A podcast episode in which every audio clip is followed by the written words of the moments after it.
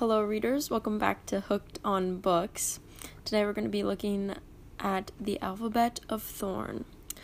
My name is Mariah Mortar, and I'm your podcast host.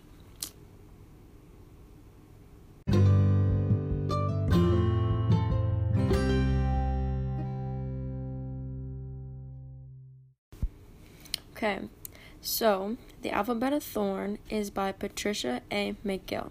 Its genre is fantasy. So if you like fantasy, this book is perfect for you. So, before I tell you any more about how amazing it is, I'm going to read the inside flap.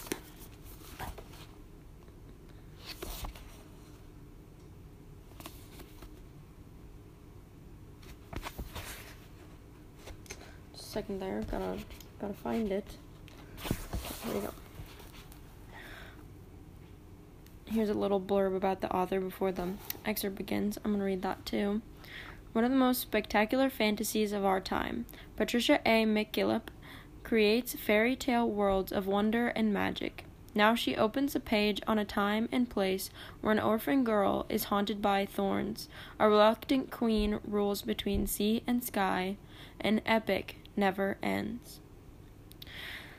Deep inside a palace on the edge of the world, the orphan Nepenthe pores over books in the royal library, translating their languages and learning their secrets.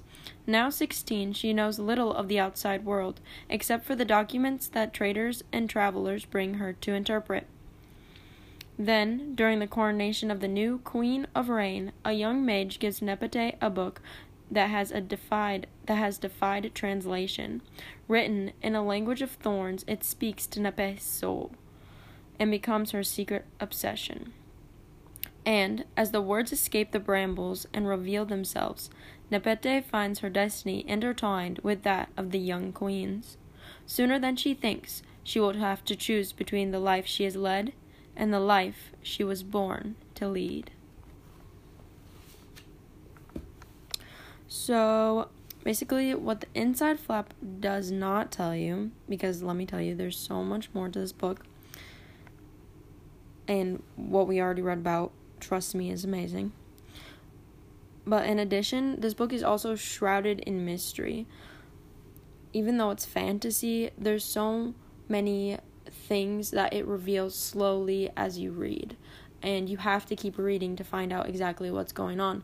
Nepenthe's history is so intertwined with different things going on that you are clueless. And it's like a puzzle. You have to pick up all these pieces that the book just keeps dropping at you.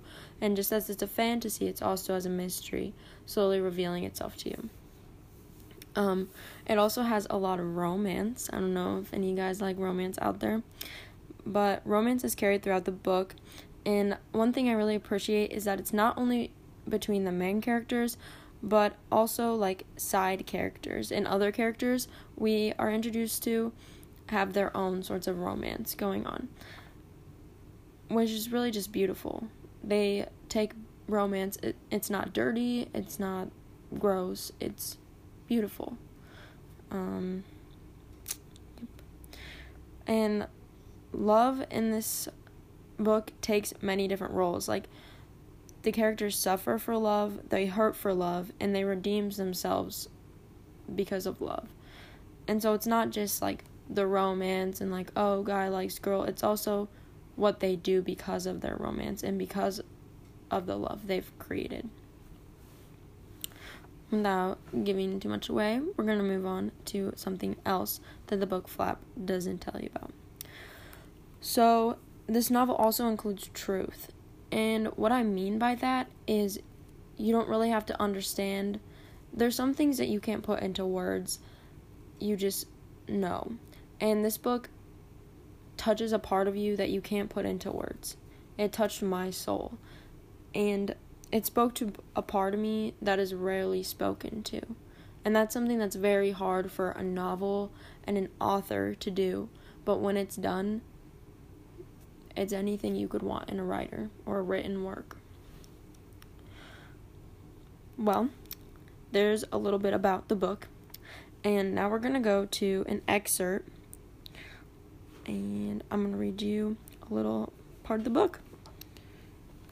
to show you how beautiful and lyrical it is.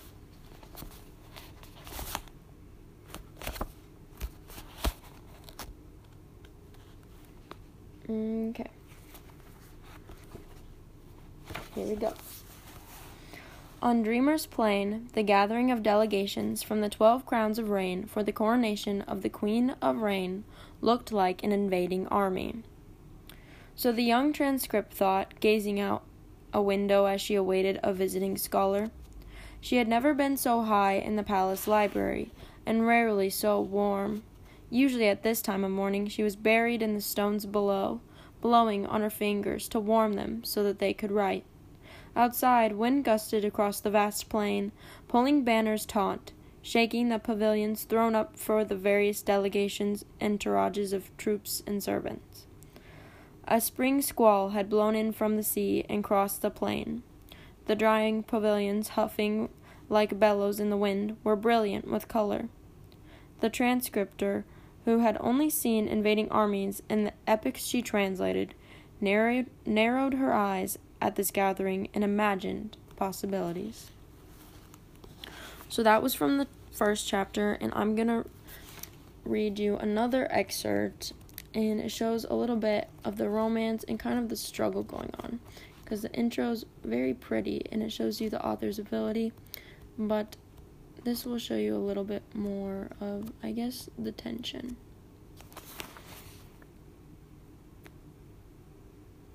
okay here we go you have grown so beautiful she heard him say his voice trembling against her ear i am queen of king of Eben, and a father. I have fought for my crown and won my first battle, and always, always, with your voice in my thoughts, your face in my heart, make yourself a part of my life again.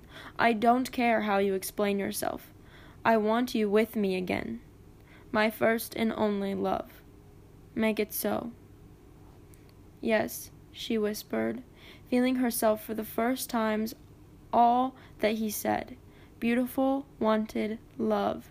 He spoke those words, and she became them. He had that power over her.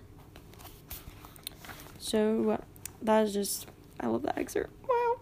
Okay. Anyways, so that's a little bit of the book. So let's talk about why you should read it. Because I've showed you all the stuff, and if you're not convinced, well, why should you still read it?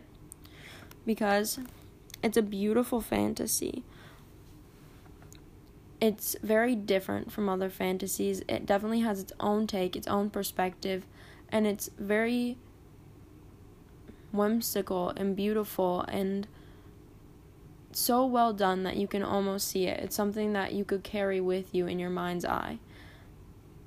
Like, the only thing stopping you from being a part of it is the page. But if you could just go through that, then it would all be real.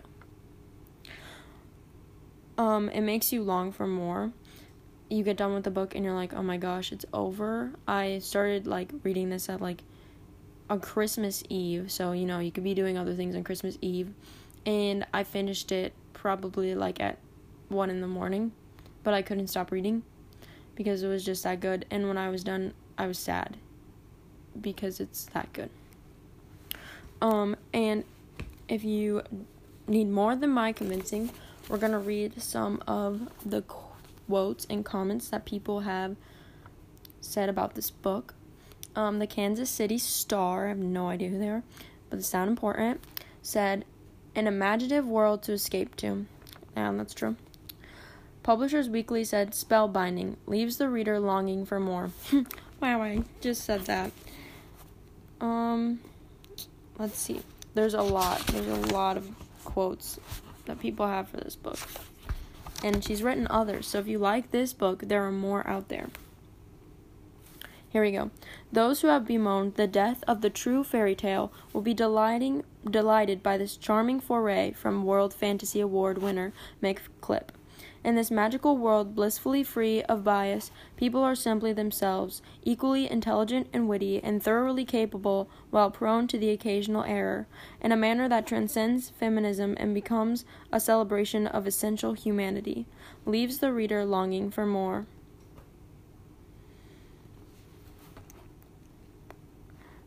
Philip.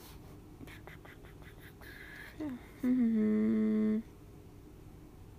McKillip creates the atmosphere of a fairy tale with her elegantly lyrical prose and attention to nuance. Her characters are at once intimately personal and larger than life.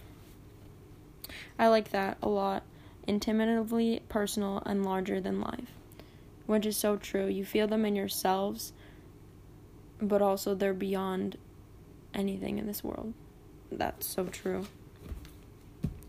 Um, and for my last bit about The Alphabet of Thorn by Patricia A. McKillip is what I learned. So, what did this book teach me? And what have I walked away with? Well, Nepenthe,